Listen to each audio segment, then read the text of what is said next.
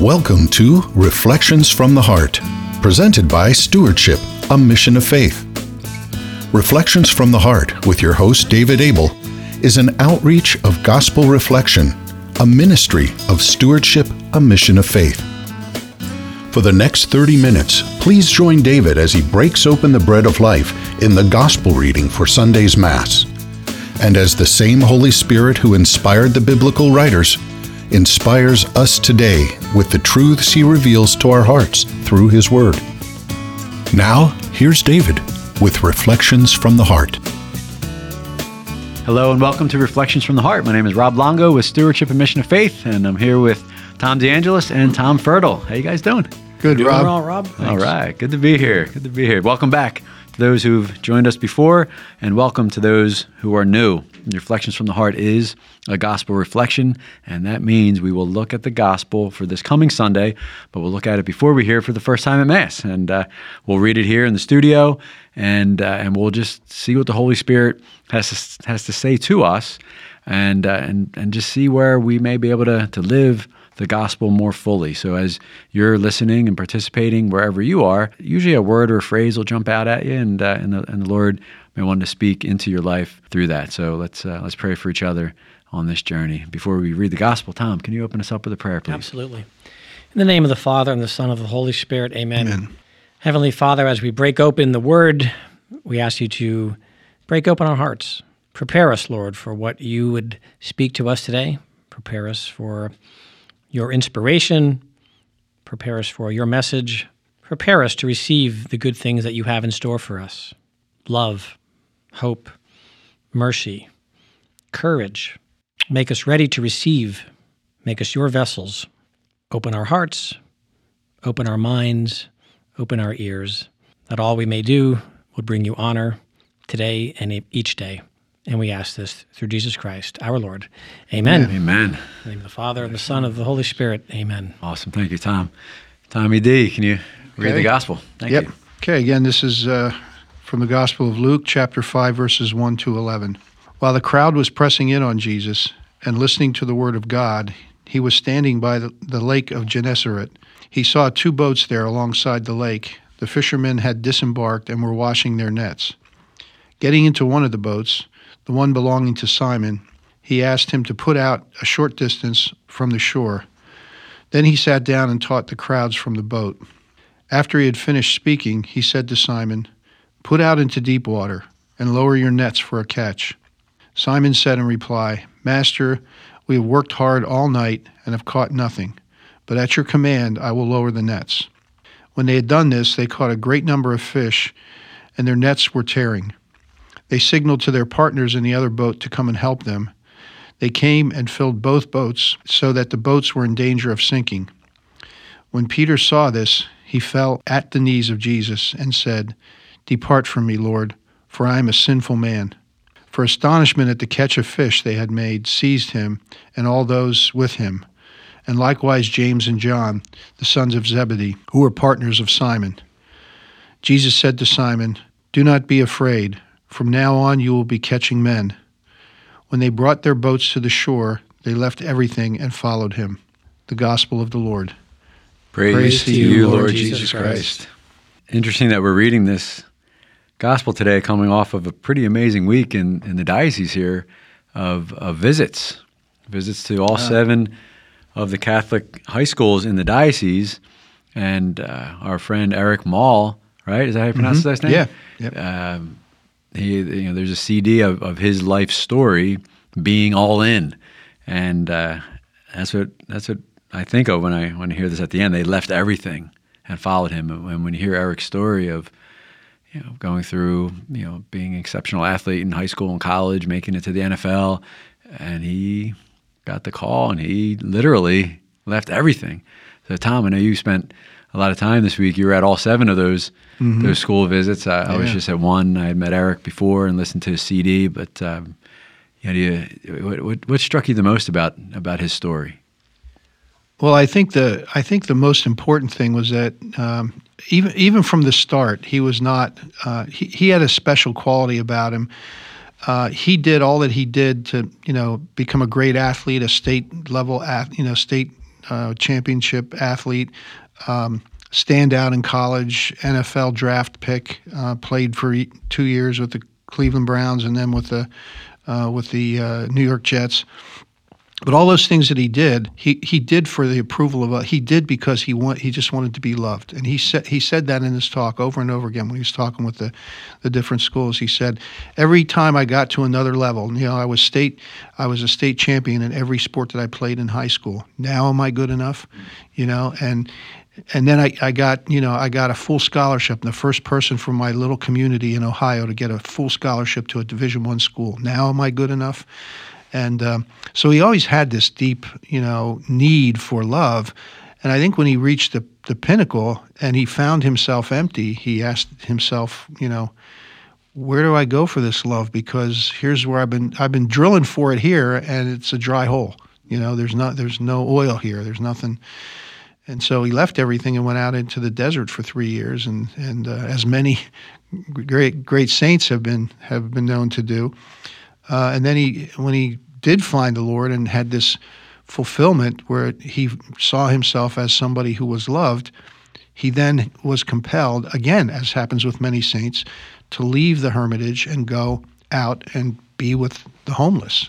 So he went from being an NFL star with all the cars and the house and the fame and the ESPN interviews and all that business to being hugging homeless guys out in the street, and felt more fulfilled. And that was his story. It was a great story, and but that's the thing that struck me the most is that we all have this need for love, and I think that must be what, at some level, what was behind this. Like, we've got to be with this guy, here in the story, in our gospel story.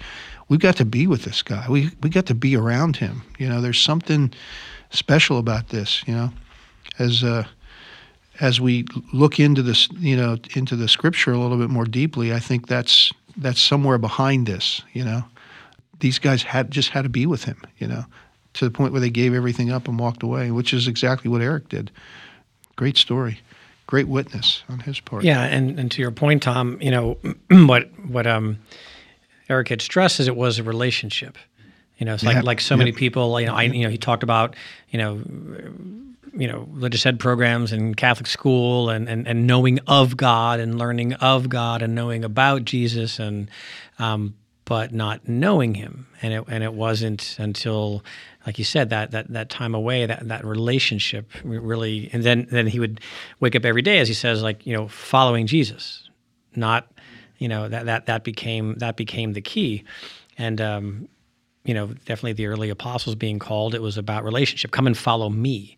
Don't come and follow what I said, or don't come and follow some idea or some concept, or come learn about me, but come and follow me and be with me. And they begin by when we read the part about washing their nets. I mean, they were done. They were done. All right, we gave it a shot, and but then that voice of the Lord. Well, let's try again. Let's try someplace else. And I think how many times in many areas of our life, but definitely our spiritual life, we're like, well, I prayed about that. I'm done. I something came up, some idea, some challenge. I prayed, didn't work. Didn't and we're so quick to wash the nets, so quick to And how many times does the Lord say, "Well, have another shot at it, but this time let's do it this way," Because again, I want Lord to respond to the way I pray, the way I approach Him. Thank you very much. I'd like you to do it my way. And now, I think many times the Lord comes back with, let's go out into the deep water a little bit. Let's see your resolve. Let's see whether you really do trust. Well, not only the deep, put out into the deep water, but also, isn't it the way life is so many times where we get to the point where we've done what we think is as much as we can do. We've given as much as we can, and something just eggs at you to just give it one more try. You go out, and you don't go out maybe with this much energy, and then it gets delivered. The whole load comes at one time. So it's kind of like this, because this is not a small catch here. I mean, these guys are, first of all, they're amazed, and then secondly, they can't get everything in the boats. So isn't that so many times how it happens, where the Lord takes you to the end of your faith, And then when you don't think you can do anymore, you don't have anything left anymore, he says, just try it one more time. And you go, well, because it's you, I'll do it, you know, and you do it. And then he says, okay, now you've got it. Now you've got the connection. So that's what I wanted. And as you guys are sharing, I was thinking of where did Jesus send him? He didn't say, okay, let's park the boat, drag it to another lake, and we'll try. Yeah. He sent him back out into the waters where they failed. Yeah. All right, so in our lives and in the different roles we play, God can turn all things to good, right? So if we have, quote unquote, failed, you know, as the world would say failure is, God may want us to go back into those same waters to fish again, to try again, to serve again, to love again. So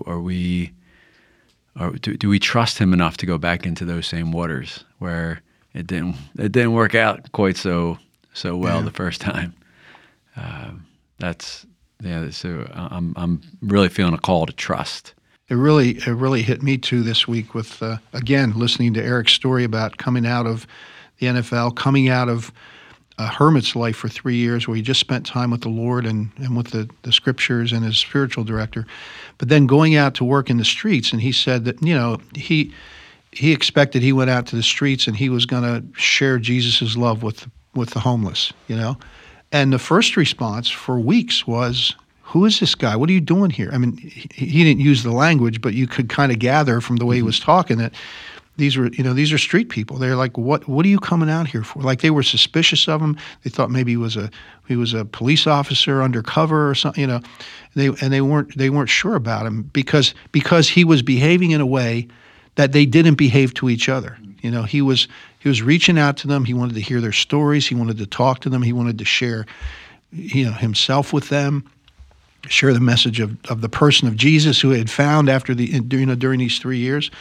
And so many times, you know, he just kept going back and fishing in the same water. He kept going out into the deep. He kept going out where he was vulnerable, where he would get hurt, and he'd come back, and then he would, you know, and in fact, he didn't come back. He slept with them. You know, he was there in the shelters with them. He ate with them at soup kitchens, you know, because he had given everything away. So he was one of them. He lived like them, but he wanted to live like them and share Jesus with them, which was different.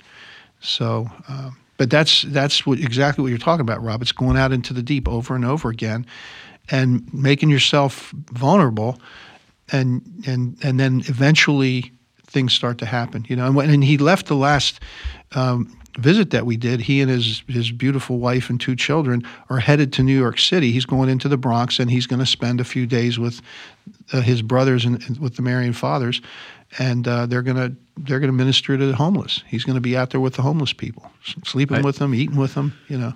It's an interesting time. I had a chance to speak to some of the missionaries. Eric wasn't there at the time, and we were talking about their experience of being out there with, you know, those that are homeless. And they don't just do like dump and runs. They go, they stay. When they leave, they come back. Like, so they develop relationships with these people, which is really awesome. And I said, well, what surprised you the most? I asked. There was a group of 4 of them. We were talking, and the one guy said that what they were most appreciative for wasn't anything material. They were most appreciative when I remembered their name, called them by name, when I sat down, looked them in the eyes, and stayed and just like hung out with them. And like you said, Eric would talk about hearing their stories. Yeah. And in the one school that I was able to be with you guys this week, I heard him say to the hundreds of high school students, he said, you know, this isn't really me.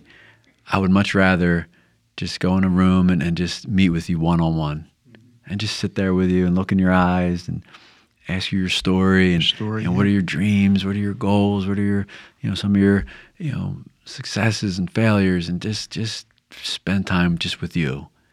And he said, when the bishop was talking to you and praying, I was trying to look at each of your faces. So when I'm speaking to you, although I'm in front of hundreds of you, I want to speak to you as if I'm talking just to you. I thought that was really beautiful, and you can tell it comes from a heart of giving himself, Because when he gave everything away, he didn't have money to give. He didn't have food to give. He just had himself to give, which is the greatest gift that we have, and the gift that the people on the other end need the most is that connection, that human connection. And when that human, Eric in this case, was filled with Jesus, they're connecting with Jesus in that encounter.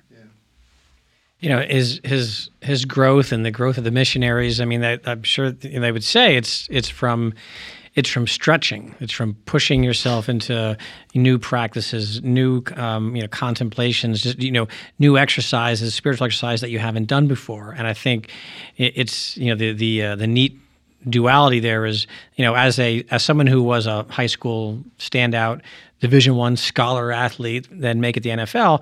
There's no doubt on his physical side of things that he would work on his entire game. He would go to the weight room and work on every part of his body. He would do all the things that, like we go into the gym, like, oh, I'm doing chest and biceps again. Like, what about your calf? What about your cardio? Like, we get caught, and so spiritually we get caught up in what's comfortable, and we don't stretch. But, the pros in athletes or in any industry, they work on their weaknesses. They work on that, if the basketball player who is not good at free throws spends the extra time working on the free throws. They work on the weak parts of their game. They work on the weak parts of what they don't know or have to study. And I think, many times in our faith, how many times we run away from that? There's a teaching. Well, I'm not quite sure where I am on that, so I'll just bypass that, And it seems like not a big deal, but then it'll come back around later.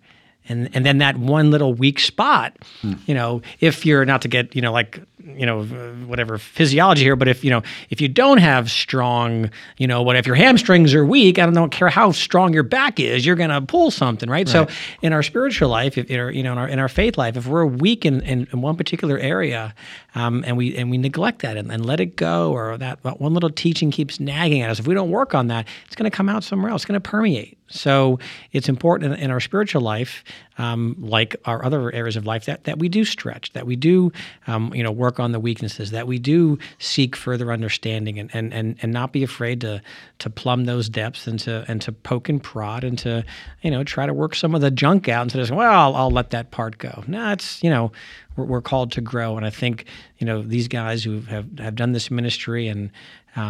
They stretch themselves. So think about our own spiritual lives. What can I stretch? What am I neglecting? What am I, overlooking? And where can I have some opportunities for growth? Eric shared something with me. He's newly married, I guess, last few years, 2 kids. And before he was married, obviously he's single, right? So he was able to serve the Lord in pretty generous ways in terms of his time. And he said that a spiritual advisor said to him, if you want to serve the Lord, stay single. Stay single because you can travel, you can work all hours, you can just go. And so if you want to serve the Lord, stay single. If you want to love like Jesus, enter into family life. Because that requires, there's no off clock, it requires that self-sacrificial love. Dying to yourself for the good of another. Yeah, so it was a pretty cool thing. Well, and that's interesting, Rob, because that off the stage type of conversation he had with you helps illuminate something that he said over and over again at all the 7 high schools that we went to, which is toward the end of his talk, be Jesus to other people in the school, he said, because you're the church. He said, this is the family, and that when you experienced you, when you come to know Jesus in your life, he talked about, knowing all about, like Tom Brady, he brought that up over because of the Super Bowl, we just went through that. He said, you can know his number, his stats, his history, his wife's name, everything about him. But if you show up at his door, will he say, oh yeah, I know you? It doesn't matter how much you know about him. Does he know you? Do you know him? Does he recognize you? Are you somebody that he said, and that's what he had to get to know Jesus, but that's what you share when you go out with the homeless. It's also what we have to learn to share in some very profound way, I think, in our families, with our children, with our spouses. And it's the greatest gift. That's what he talked about. Of course, Bishop reinforced all of this, but it's the greatest gift we can give to another person is to invite them into our family. And he talked about that. He said, you can transform this school. Just invite everybody into your family. Invite that person who's doesn't have any friends, who's standing at the locker by themselves, who's maybe had a bad day. Invite them into your family, you know. Basically, invite them into the person that you are and be open with them and, you know. So I can see where that fisher of men, like Jesus, right? I can see where that comment he made to you really feeds into what he had said over and over and over again to the kids about family, you know, because kids in high school talk about family all the time. Teams talk about family. Everybody, family this, family that, family that. But is it really a family? I mean, are they really open and accepting to each other? You know, when we have kids being bullied, when we have kids that are, you know, driven to drugs and trying to escape and, you know, all kinds of other things that are going on there. People are using each other in you know, sexual relationships they shouldn't be in. Are they really family? Or are they just keeping each other warm? You know, they're just sitting next to each other. Are they really open to each other? Are they really sharing Christ with each other? And that really was... put that in relief. Yeah, made that clearer. The opposite of love isn't hate. The opposite of love is use. Yeah. Right. So if we fall into that lifestyle of using others or, you know, substances for our pleasure and our gain, that's not any way to treat a family right. member. Yeah, right. That's good, Tom. Thank you. And still, there's hope to return. You know, I think of, you know, so here's you know, the apostles, and they followed the Lord, and they said, okay, we'll go where you want to go. And then when they were blessed, you know, the reaction wasn't, thank you, oh, that's awesome. And Wait a minute, it was this realization, you know, depart from me, Lord. Like, I'm no good. I don't deserve this. You're laying this blood, this bounty on me. I'm damaged goods. I messed up. I haven't embraced the family. I don't deserve this. I have used, or I've jilted, or I've whatever. That's. I mean, these are the people who went on to be the leaders of the church. You know, and if God always uses imperfect people, I mean, it's what He has. It's what He has to work with. So wherever we've been, again, it's never too many times to remind people that we're always welcome. We're always welcome back home. It doesn't matter, and this scripture gives us a great example of that. So, you know, who am I to be blessed? Who am I to have success? Who am I to be holy? Who am I to think that I could be a saint? Well, I mean, like, who are you not to think that way? You weren't. You weren't put here because when I was a kid, one of my favorite T-shirts. When I was a little kid, it was like, "I know I'm special because God don't make no junk." You know, I still remember that T-shirt, but it was so cool because it's simple and it's a little kiddie, but the message resounded with me. It's still to this day. So doesn't mean you're destined to rule the world, but you are destined. To do good. You are destined, and if you're blessed in some way with time, talent, treasure, as we all are in one way or another, that it's okay. And we can embrace that, and we can turn that back and serve God, because we are His precious children. And I'll leave it there. God don't make no junk. Yeah. I'm thinking, too, back to my first or second talk. He didn't bring this up at every talk, but he did bring it up two or three times where he said he was, the night before one of the talks, he was just his a 2-month-old son, Joshua, and he said, I was just holding him in the palm of my hand, looking at him. He said, he's my delight. He said, I was just looking into his eyes, and he said, and all I wanted from him was just for him to look back at me and smile, or do something. He said, it didn't matter that while I was holding him, he pooped his diaper. It didn't matter. He said, and that's what he was making, the comparisons.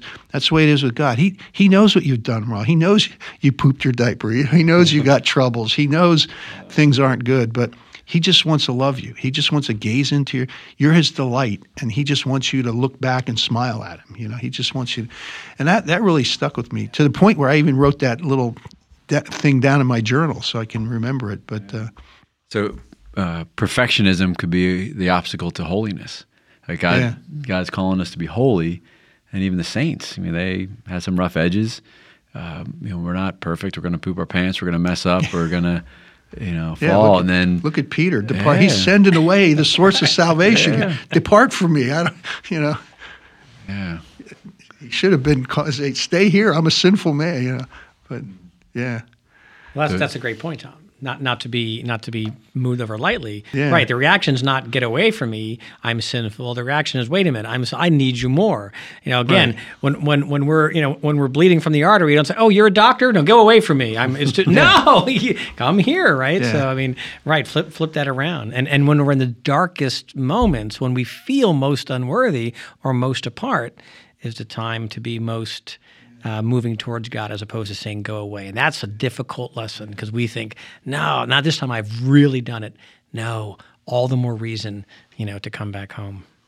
And in our human relationships, we probably have that fear. Like, I don't want to show my parents that I failed the test. I don't want to show my boss that I don't know how to do something. I don't want to show my coach that I can't go to my left, that we are, we have this fear of being transparent to our weaknesses, and then we bring that into our relationship with God. And like Eric said with his little baby, what a beautiful image, I remember one night I was with my son Thomas, late at night, or early in the morning, late at night for some, it was like 3, 4 in the morning, I was getting ready for an early day, and he knocks on the bathroom door and, squints from the light. And I said, oh, bud, what do you want? He says, I don't want anything, I just want you. That's God's longing, like Eric said, right. Like just for us to gaze back into him and just want to be with our Lord. So as we sign off today, let's pray for each other that we would break away into the silence just to be with our Heavenly Father. Have a great day, everybody. Thank you. Reflections from the Heart has been presented by Stewardship, a Mission of Faith. We hope that you've been blessed and encouraged as you listen to Reflections from the Heart. If so, you might consider participating in a gospel reflection group. For information on locations and times of gospel reflection groups, or how to start a gospel reflection group in your area, please visit our website at stewardshipmission.org and click on Gospel Reflection Groups, or call us at 717-367-0100. Stewardship, a Mission of Faith, is a 501c3 nonprofit organization and depends on donations from people like you to make Reflections from the Heart possible. If you enjoyed this broadcast, please prayerfully consider making a tax-deductible donation by visiting our website or calling us at 717-367-0100. On behalf of David and the staff here at Stewardship, a Mission of Faith, thank you for listening. And until next time, may God bless, protect, and guide you on your journey home to Him.